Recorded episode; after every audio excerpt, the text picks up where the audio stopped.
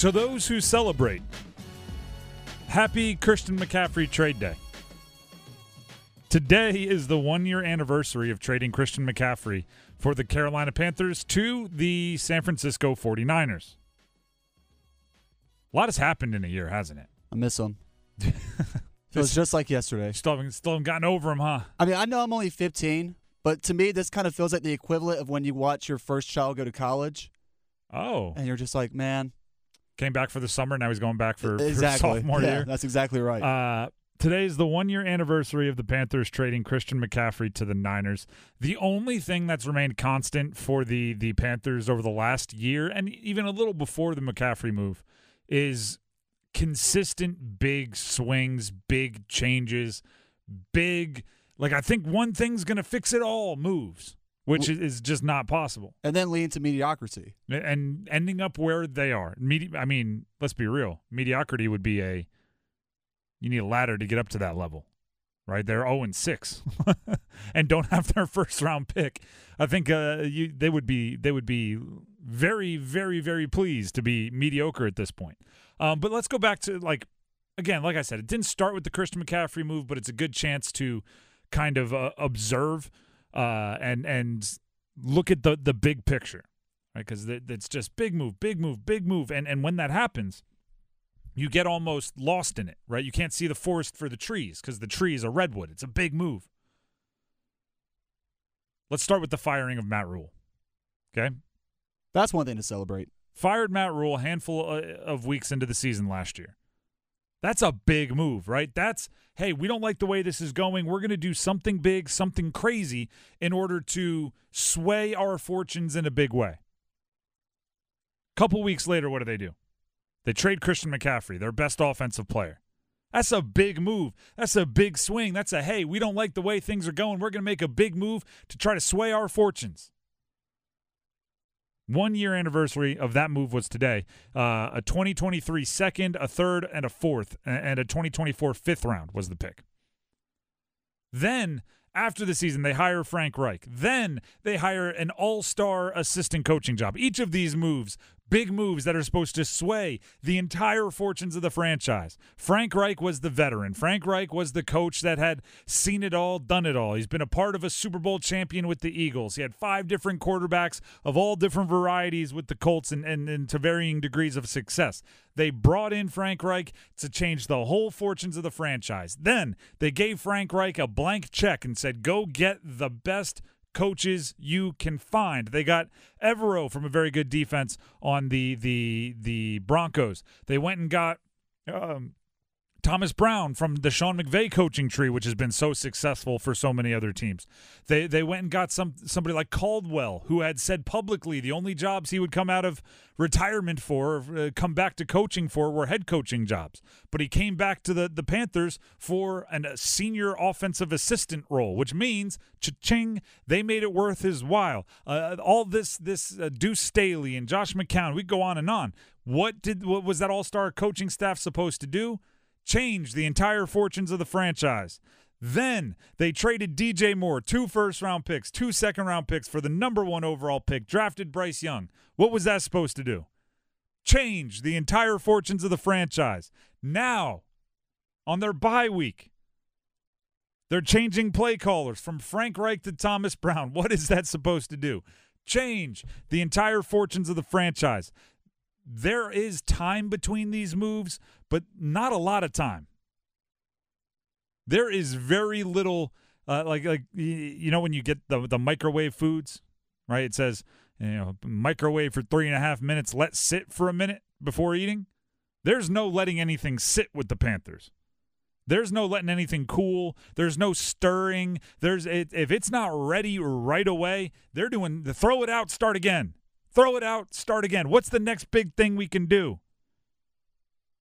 Like the the the reason why I bring it up today is because on on like anniversaries, right? It's a time for reflection. One year ago today, the Carolina Panthers traded Christian McCaffrey, who, I mean, still, if you walk around uh, a game, if you walk around, you know, a bar when there's a Panthers games on, there's a lot of, of Christian McCaffrey jerseys. I'd say it's almost the trademark jersey of the franchise behind Cam Newton. I was gonna say, like it's one of the most popular selling jerseys. and and they're still wearing them and it's and they traded him a year ago so the the instinct is to is to say all right on the anniversary right on on after one year what was the impact of the Christian McCaffrey trade right that's what you know 20 year reunions are for and that's what uh you know 5 year retrospectives are for and, and all those sorts of things um so on the anniversary, I, I wanted to look back and see what the impact of the, the Christian McCaffrey deal was. But it's almost impossible to decide what the impact of the Christian McCaffrey deal is because you don't know what big swing, big move to attribute it to. Right? You could say, oh, without Christian McCaffrey, the the team has crumbled. But then it's like it also could be because of the coaches. It also could be because they traded everything away for a number one pick. It also could be because they traded DJ Moore. It also could like all of these things are, are massive swings. How about you make one? Right? How about you think long and hard about what is the best move for the franchise and, and you you do it if you feel like you have to, but then you let that seed grow right? You traded Christian McCaffrey for future picks and then did four or five other like blow up the franchise moves before you got to make the draft picks. Before you were using those draft picks to trade up. It's it's a little patience goes a long way and and the more and more we we kind of dive in further and further into the cause of why you know the Panthers fan base is being so tortured. It, it's it comes back to that that four horsemen of the franchise we talk about: the quarterback, the coach, the GM, and the owner not always being on the same page. And it seems like the the top tippy tippy top, right, which would be the owner, David Tepper, his impatience is making it very very difficult for them to show any kind of let's let this simmer right? The, the, every single move, if it's not working like gangbusters right out the gate, all right, what are we what are we changing? Now I understand there are certain points where it's like we got to do something, right? There are certain points where like the changing of the play callers. If, if you would have just rolled through the bye week doing the same thing you were doing before the bye week, you would have lost a lot of enthusiasm. I understand sometimes you got to do something, but there's a difference between like, hey, we got to try something new and hey, let's trade away our two first round picks, two second round picks, and, and DJ Moore for Bryce Young. Like that's there, there's a spectrum between those two things. Victoria, the producer of the Adam Gold Show, which you just heard here on 999 The Fan, she coined the term Panthers be Pantheon, Panthers be Pantherin. Pantherin, yeah. I got a new one. Okay. Big Panther energy. Big Panther energy. Just like that guy at the bar that, you know, has had a little too much. He's like, I could beat you in an arm wrestling match. Or if you want to mess around and find out, we can take it outside. Well, for the Panthers, messing around and finding out was trading away your best player, trading away your first round draft pick, Uh-huh. trading away DJ Moore. And look where it's got. They found out. It, it, yeah, it's it's, now they're on the side of the curb getting their face iced. it's yeah, it's it's misguided Big Panther energy, right? And and it's the kind that everybody else in the bar is aware of, right? It's like. Uh, you know, one of the things that I say about bar fights is uh, MMA fighters look like normal people in a hoodie. Correct. Like you, you, you don't you don't know what their background is, but it, it's the equivalent of like somebody that's so you know uh, toasted, so three sheets to the wind that they don't recognize. It's like Anderson Silva or something like that. It's and and everybody else in the bar knows and is like, oh, this isn't going to go well. They're he's he's trying it with the wrong one. It's like everybody's looking at the Panthers, going, mm, I don't know if this is going to go well. We went to the Super Bowl with Cam Newton with a one loss team, and it's yeah the, the the wide receivers were no better for Cam than they are right now. And it's like ooh you're going to make a move aren't you? Oh you're going to make a big trade. I'm terrified that they're a big trade at the deadline. We're going to talk about trades that are possible. Everybody with common sense is saying Brian Burns is one of the most likely big pieces to move at the deadline there's a way to do that with patience. You trade for picks, trade for younger players, you trade for things that can mature and, and grow in value over time. The other way you could do it is trade a whole bunch of things for a win now asset, and and that to me is what an uh, an impatient franchise would do. I'm terrified that's what the Panthers are going to do. Got to win now. Got we can. We're not mathematically eliminated from the playoffs yet. We're only 0 and 6. That's that's the rest of the bar looking at you going you. You know that's McGregor, right? Like that you don't want to poke him in the chest more than once. What are you doing? Like that that's what's happening right now. And and the Christian McCaffrey, that's one poke. The Bryce Young trade, that's two pokes. It's like if you poke him again, he's going to break your finger. Stop it.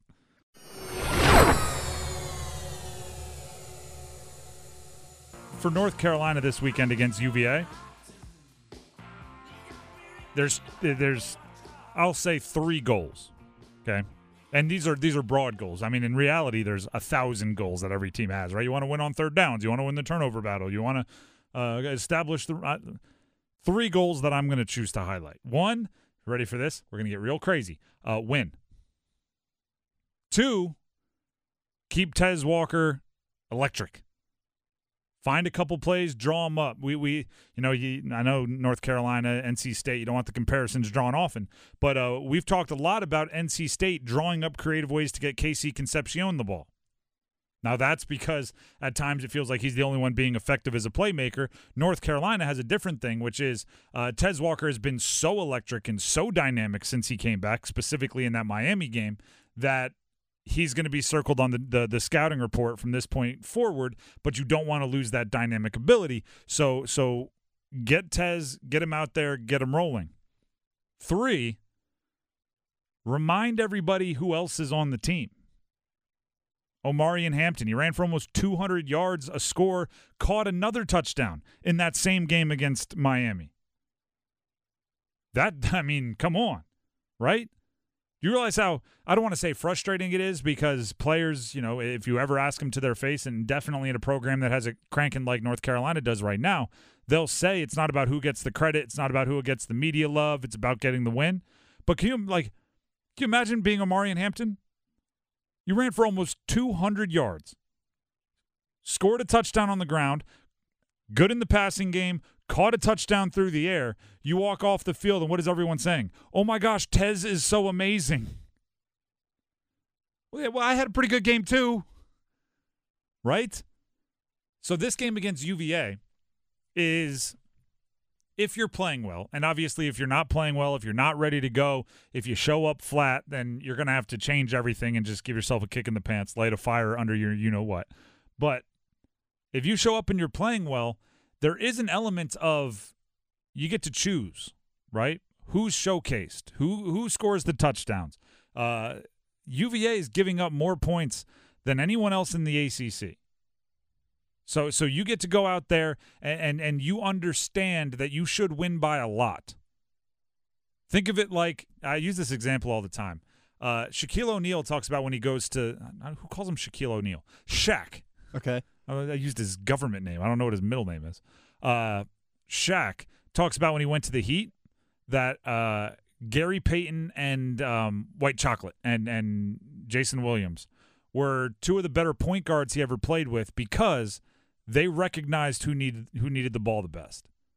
Right? Uh, Pat Riley could be on the the the bench screaming like, you know, four low, get it to D Wade, four low, get it to D Wade. But if if Shaq needed the ball. He had run up and down the floor, used a lot of energy, hadn't gotten a touch. Gary Payton would look at Pat Riley and say, mm, got to get it to Shaq. He just understood, right? Now, if there is a game where it's, you know, a two point game and there's, uh, you know, four minutes left, sorry, Shaq, I don't know if you've gotten the ball recently. Uh, if the best play is D Wade, I'm going to D Wade, right? If this is the uh, that finals against the Mavericks, I think it was against the Mavericks, where Dwyane Wade basically put the entire state of Florida on his back and said, "I got you." S- sorry, Shaq. like we got to get it to D Wade. However, if you're playing the I don't know, pick a bad team, Wizards, and and you're up 20, that's where you get to feed guys who need it. That's where you get to feel for for anger and see who's frustrated and get them the ball. Against UVA, for for an offense like North Carolina that has Drake Maye, has Tez Walker, has Nate McCollum, has J.J. Jones, has Copenhaver out of the, the, the tight end position, has Omarion Hampton, has British Brooks out of the backfield if he's feeling back and healthy to, to his former self. It, with all of these different different wide receivers and playmakers, UVA is an opportunity where you're like, hey, you know who hasn't gotten the ball a lot recently? Let's make sure he has three or four catches in a quarter right? Let's make sure he has a drive that that makes him go, "Oh, yes, this is a blast." And in the meantime, score 40 plus and get the style points we were talking about yesterday. score 40 plus and get the style points. And what I mean by that is you you ever notice and and I'm I don't get political. I don't even really follow politics in, until it's election time and I try to educate myself. But uh you know like 2 3 years before like a presidential election, you'll start seeing like a senator and I won't even say what side. Just all of a sudden they're making like more ho- high profile speeches. All of a sudden they're they're making appearances in swing states and you're like, "Oh, I think I think they might be planning something, right? Now they haven't announced that they're running. They're just laying the foundation, right? Just in case they want to run, just in case they need to to to make it happen. They're they're planting some seeds here. Well, guess what? A college football playoff run to the college football playoff is is similar because you know you're not gonna you, you got to talk about your uh, we, we got to win 1 and 0, right? We got to go 1 and 0. We got to win this week. And then our goal is to win a conference championship and we, we respect our conference enough not to look beyond that. And yeah, da, da, da, da, da, da, da. But at the same time, about midway through a season, the undefeateds, the one-loss teams with impressive resumes, it's like, "Oh, you're making some high-profile speeches, aren't you?" Oh, look at this. You're butting up with some of the lobbies. Oh, look at this. Why do you keep showing up in Iowa? It's like Oh, you're in swing states, right? So, so North Carolina, this is a high-profile speech for you. What I mean by that is, uh, score 40, be wildly impressive, long touchdowns. Remind everybody that you have Drake Maye, this golden-armed, golden goose of a quarterback that's laying golden eggs. Uh, that you have Cedric Gray, that you have some of these defensive players. You're not just on offense. That you have Omarion Hampton. You're not just this high-profile passing game with with an NFL quarterback.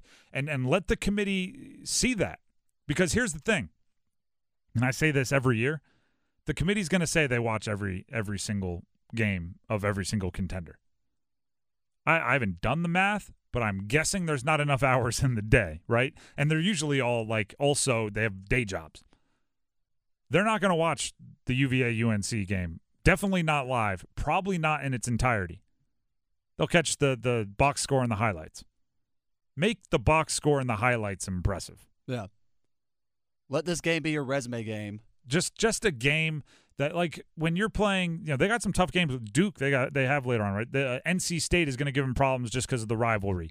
They Clemson have on the road. Clemson on the road is going to give them some problems just because it's Clemson on the road. Uh, those games, win at all cost. Those three games just got a lot more bigger than they already were and and, and at it's the beginning of the season. and you're you're not going to be thinking about style points there, right? You're just going to be thinking about points points. You're Yeah. just going to be thinking about winning the game. So take advantage of the chance you have against the worst defense in the ACC and an offense that uh, not much better. Yeah, the Cavs defense allowing 31.7 points per game. What's Mm. Carolina done through their first six games? Well, I mean, Average 30 or more points. Yeah, exactly. And and getting better with the addition of Tez. So I'm looking at this for North Carolina and I'm saying, have fun, man. Right? And and and we're going to talk with with Mike Glennon later on in the show and former NC State quarterback. He makes this point. Uh, this is college football, right? This is not little league. You do not have a a requirement to keep it close. Now that's not to say you run a fake punt up 45 in the fourth quarter, but if you're up two scores and it's the second quarter, it's 14 nothing and you want to keep rolling, yeah, you can call a fake punt there. Right? You can keep throwing it deep into the third quarter if you want to.